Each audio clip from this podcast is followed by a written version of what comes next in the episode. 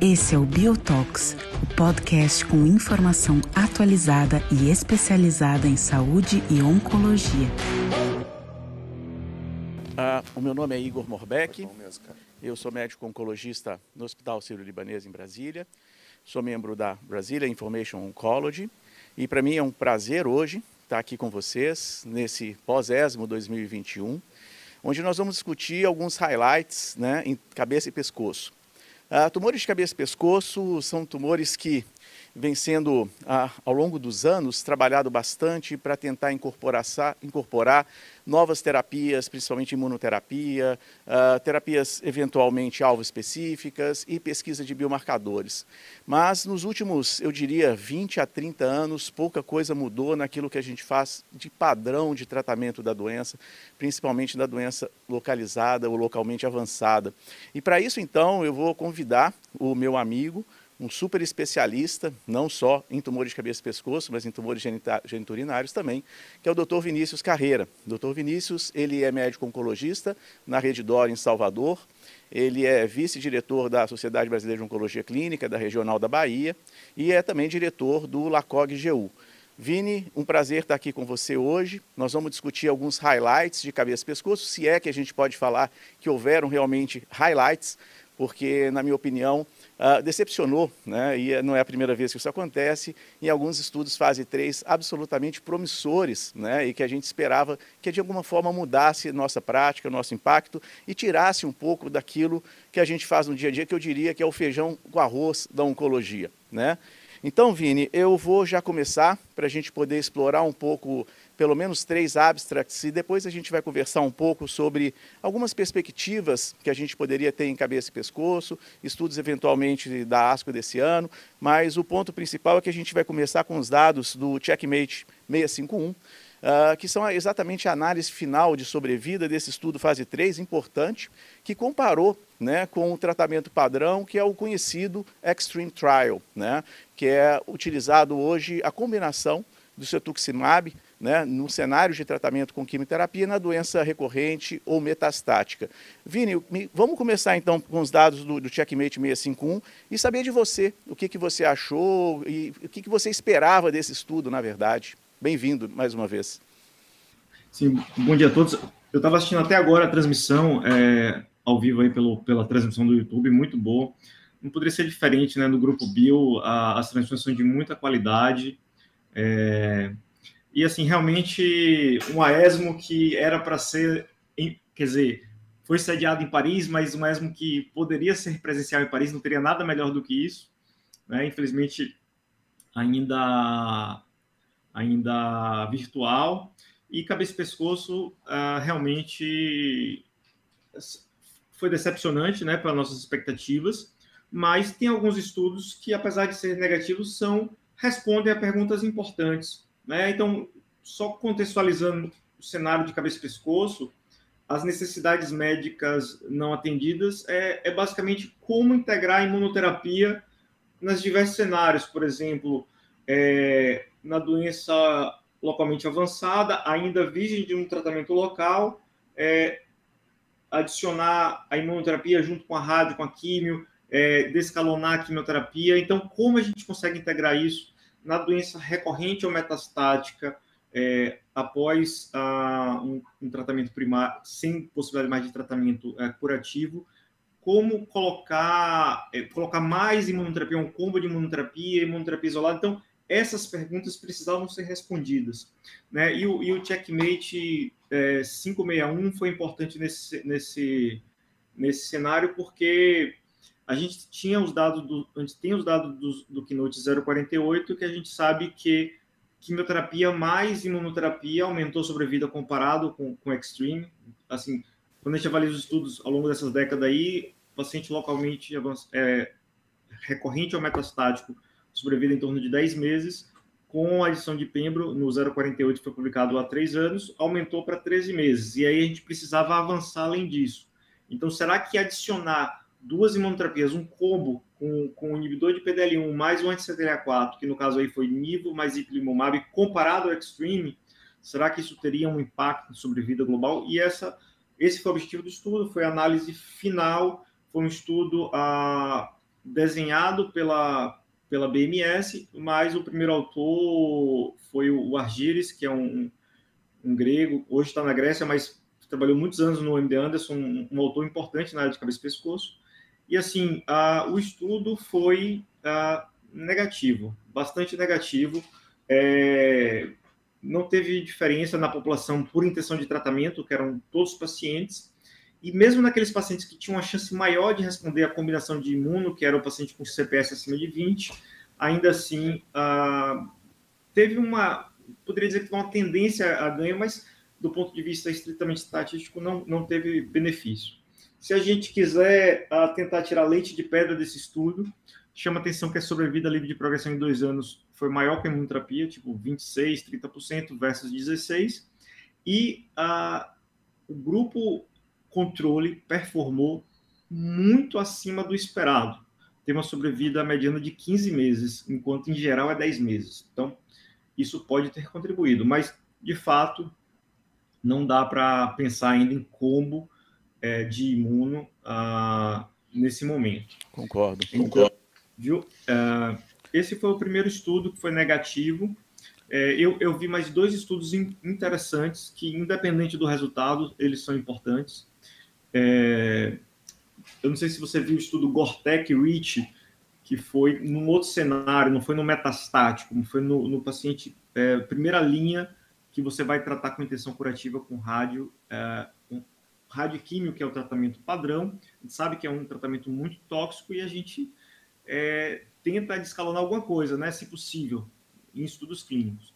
Então, esse estudo foi tentar avaliar se a gente podia abrir mão da cisplatina. Então, o braço experimental era rádio com cetuximab e avelumab, que a gente sabe que rádio com cetuximab é inferior à cisplatina.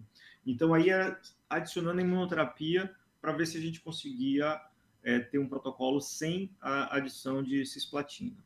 É, esse foi um estudo de, de, fase 3, com mais de 400 pacientes incluídos, uh, e foi também um late breaking abstract, né? então a gente teve que esperar até os momentos próximos do evento, e foi uma análise interina programada para futilidade. Né? É, então, assim, em um ano, a sobrevida livre de progressão foi maior até no grupo controle. Então, cisplatina teve uma sobrevida livre de progressão em um ano de 73% versus 64%. Né? E quando a gente avalia o hazard ratio, deu 1,27, ultrapassando a, o limiar da barreira de, de futilidade. Então, o evento, é, o estudo foi totalmente negativo é, nessa primeira análise já de, de futilidade. Então, também não dá hoje para abrir mão da cisplatina. Então, são, são respostas que, apesar de negativos, serve para a gente consolidar que, apesar de a gente precisar melhorar o tratamento padrão, a gente tem uma é um estudo negativo, um estudo bem conduzido que dá para a gente saber que o negativo realmente foi negativo. Então, esse foi o segundo estudo que eu achei importante. E, por fim. Vini, antes, ah, antes da gente seguir para o terceiro estudo, deixa eu te fazer uma pergunta. É, para o primeiro estudo, o estudo Checkmate, é, para uma população de pacientes, eu fico imaginando alguma vantagem de usar é, imunoterapia para esse cenário de pacientes com doença é, que geralmente são pacientes frágeis, pacientes com comorbidades, eventualmente idosos, e a gente sabe que a toxicidade, né, e esse estudo mostrou bem, é muito inferior em relação à combinação de químio com cetuximab. Né? Então, o Extreme Trial, para todos aqueles que já utilizaram, sabe que é um esquema tóxico, difícil para a maioria dos pacientes. Né? Para uma população que hiperexpressa PDL1 e que tenha acesso à imunoterapia, você acha que existe ainda, uma vez que esse estudo ah, ele mostrou resultados semelhantes, não foi superior, mas foi um estudo que mostrou algum ganho para essa população de pacientes, ou eventualmente já está claro que imunoterapia, primeira linha, combinação nivo e hipo, para essa população de pacientes, ela não deve ser utilizada. Qual que é a sua impressão que ficou desse estudo? É, baseado nesse estudo, é, muita gente acaba tomando essa conduta, mas não acho certa. Ah, os, os, valores foram semelhantes e a toxicidade foi menor, então vamos usar. Não. Mas, entretanto, a gente tem outro estudo, o Keynote 048, que a adição de imunoterapia a uma quimioterapia uh, foi superior apenas à quimioterapia no esquema stream. E como essa quimioterapia envolve platina, que pode ser carboplatina, e fluorouracil, geralmente se um paciente não consegue receber carboplatina e fluoracil, certamente ele não deve ter performance provavelmente para fazer nada. Mas é, então, nesses casos, eu prefiro ah, fazer uma platina, como carro platina, com fluorescil e pembrolizumab aos moldes do, do Keynote 048 e não adicionar uma segunda imunoterapia é, num, num, padrão que a gente não, não sabe. Ele provou que não é superior, mas pode inclusive ser inferior, que não foi desenhado para isso. Eu concordo com você. Isso é muito importante em relação ao desenho estatístico do estudo. Né? Bom, Vini, vamos então falar um pouco de carcinoma nasofaringe. Lembrando que carcinoma nasofaringe, principalmente na ASCO desse ano, recebeu um destaque muito grande. Nós tivemos até apresentação em plenária com a incorporação da imunoterapia e mesmo nas sessões orais de cabeça e pescoço, tiveram realmente uma ênfase muito grande nesse subgrupo de tumores, né? muitos deles relacionados à presença do Epstein-Barr vírus e muito comum na região asiática prática menos comum no nosso meio. Né? Mas a gente percebe que realmente vem acontecendo algumas mudanças né, de, de padrões de tratamento, desde a incorporação da quimioterapia neoadjuvante, que aconteceu anos atrás, mas agora principalmente com o advento da imunoterapia. Né? Mas não foi exatamente que esse estudo, o Keynote 122, mostrou, né, Vini? Quer explorar um pouco esses dados? Então, uh, o Keynote 122, sempre que a gente tem um estudo nasofaringe, a gente é, comemora, porque é difícil recrutar paciente, é um, é um tumor bastante endêmico na, na Ásia, mas é, no, no, Ocidente é, é, menos comum. E foi um estudo com N bom, em fase 3, que avalia, avalia, avaliava a tentativa de usar pembrolizumab monoterapia versus quimioterapia na doença recorrente metastática que já tinha usado, tinha usado platina. Então, era um, um estudo de segunda linha metastático, que a química poderia ser gencitabina, metrexato, fluorescil, a, a escolha do, do investigador. É, e esse estudo também não, não mostrou superioridade da adição de pembrolizumab né, nesse cenário. Então, é, é, outro estudo negativo também. Agora, é um estudo que esse me anima um pouco num paciente que talvez não, não, não vá aguentar quimioterapia, de você pensar em usar imunoterapia, até porque a gente tem outros estudos não especificamente com nasofaringe, mas é, de outros sítios que, que a imunoterapia tá, funciona na segunda linha. Então, é, é aquele estudo que não conseguiu ser positivo, mas eu acho que dá para transpor alguma coisa para a prática clínica de uma possibilidade de utilizar. Tá. Pacientes hoje com uma doença avançada da nasofaringe, Vini, qual que é o seu padrão de tratamento? O que, que você faz hoje na sua prática? Você prefere dar quimioterapia antes? Você faz quimio-rádio e faz alguma adjuvância depois? Qual que é a sua melhor prática hoje? Então, teve até um estudo pequeno uh, que tentou avaliar o papel de você fazer na neoadjuvância, platina e gencitabina, e depois na, na adjuvância, mas estudo piloto ainda sem, sem resultados. É, nasofaringe é um tumor que, que não é um tumor assim, que chega na, na nossa prática com frequência, mas uh, eu acredito que fazer a neoadjuvância seguido de quimio-rádio ajuda, inclusive, o radioterapeuta a ter um campo de tratamento menor. E você, Igor, o que é que você tem feito para nasofaringe? Não, eu concordo. Eu acho que a, a combinação gencitabina-cisplatina como neoadjuvante é uma combinação bem tolerada para os pacientes. É, a chance de resposta é realmente muito elevada.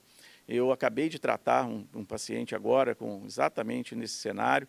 Ele terminou quimio rádio, teve uma resposta completa. É um tipo de tumor altamente responsivo, né?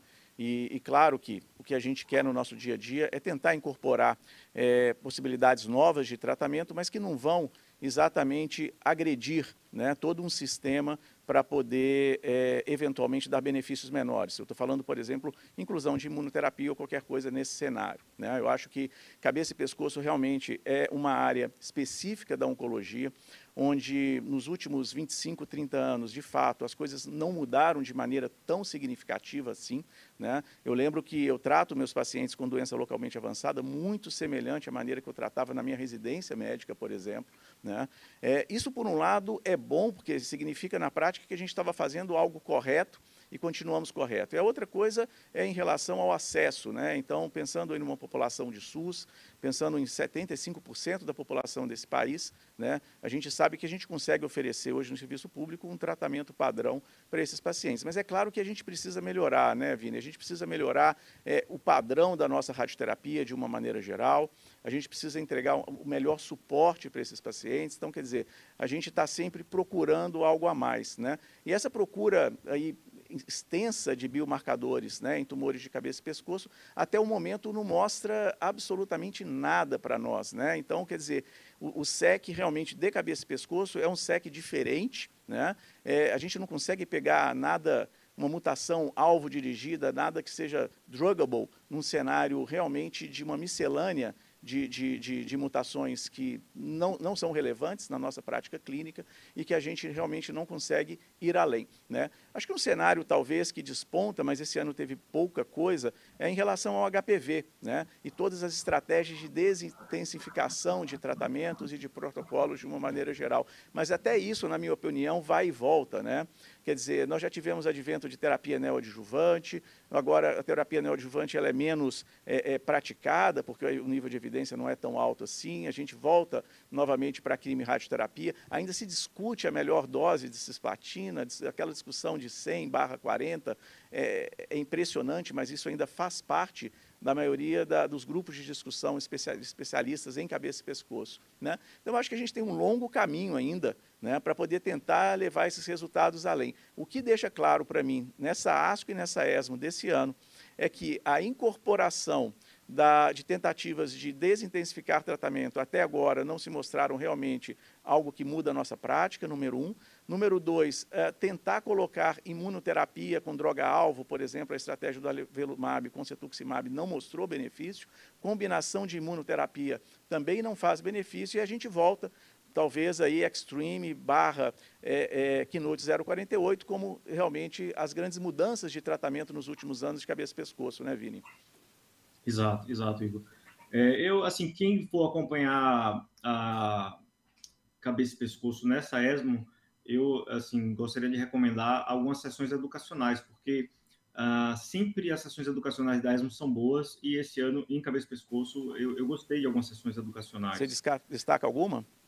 É, tem uma que é bastante interessante, principalmente para quem está envolvido em tumor board, né? Normalmente todos nós estamos envolvidos, tem um que, que é um painel de discussão ah, baseado em caso clínico de como e quando a idade deve influenciar. Porque qualquer trabalho, ah, não existe a idade como um fator para ir para um caminho ou para outro, mas a gente, às vezes, no paciente idoso quer descalonar e no paciente jovem a gente quer intensificar. Como fazer isso de forma a não comprometer? Então, é uma discussão muito interessante com cirurgião, reterapeuta e oncologista nisso aí. Eles apresentam um caso de um, de um tumor de orofaringe HPV positivo, é, com linfonodo comprometido, que é feito cirurgia minimamente invasiva, robótica, e depois como é que faz? Descalona rádio, isso aí é uma área que a gente tem muitas perguntas a serem respondidas. Então, é, esse, esse, esse, essa, essa parte educacional vale a pena.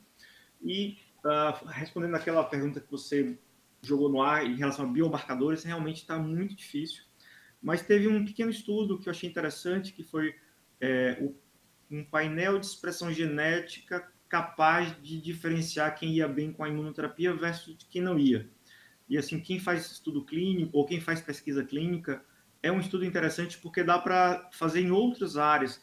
Ele pegou a outliers, pegou um, um, um estudo retrospectivo que pegou pacientes que responderam bastante à imunoterapia longo prazo, que ele definiu com sobrevida livre de progressão acima de 18 meses, e os pacientes que não responderam, que tiveram sobrevida livre de progressão menor que seis meses. Então, pegou esses outliers e viu que tinha um, um perfil de expressão gênica diferente em quem tinha uma boa resposta à imunoterapia. Claro que estudo pequeno, precisa ser validado, mas talvez a gente consiga saber antes de tratar se aquele paciente é mais candidato à imunoterapia ou à quimioterapia, nem que não seja inicialmente para usar na prática clínica, mas pelo menos para estratificar nas pesquisas clínicas para a gente ficar menos cego em relação ao que a gente tem feito. Perfeito, Vini. Bom, eu te agradeço muitíssimo, foi excelente a sua explanação daqueles highlights em cabeça e pescoço uh, e contamos com você numa próxima oportunidade. Obrigado, Vini. Um abraço. Esse é o Biotox, o podcast com informação atualizada e especializada em saúde e oncologia.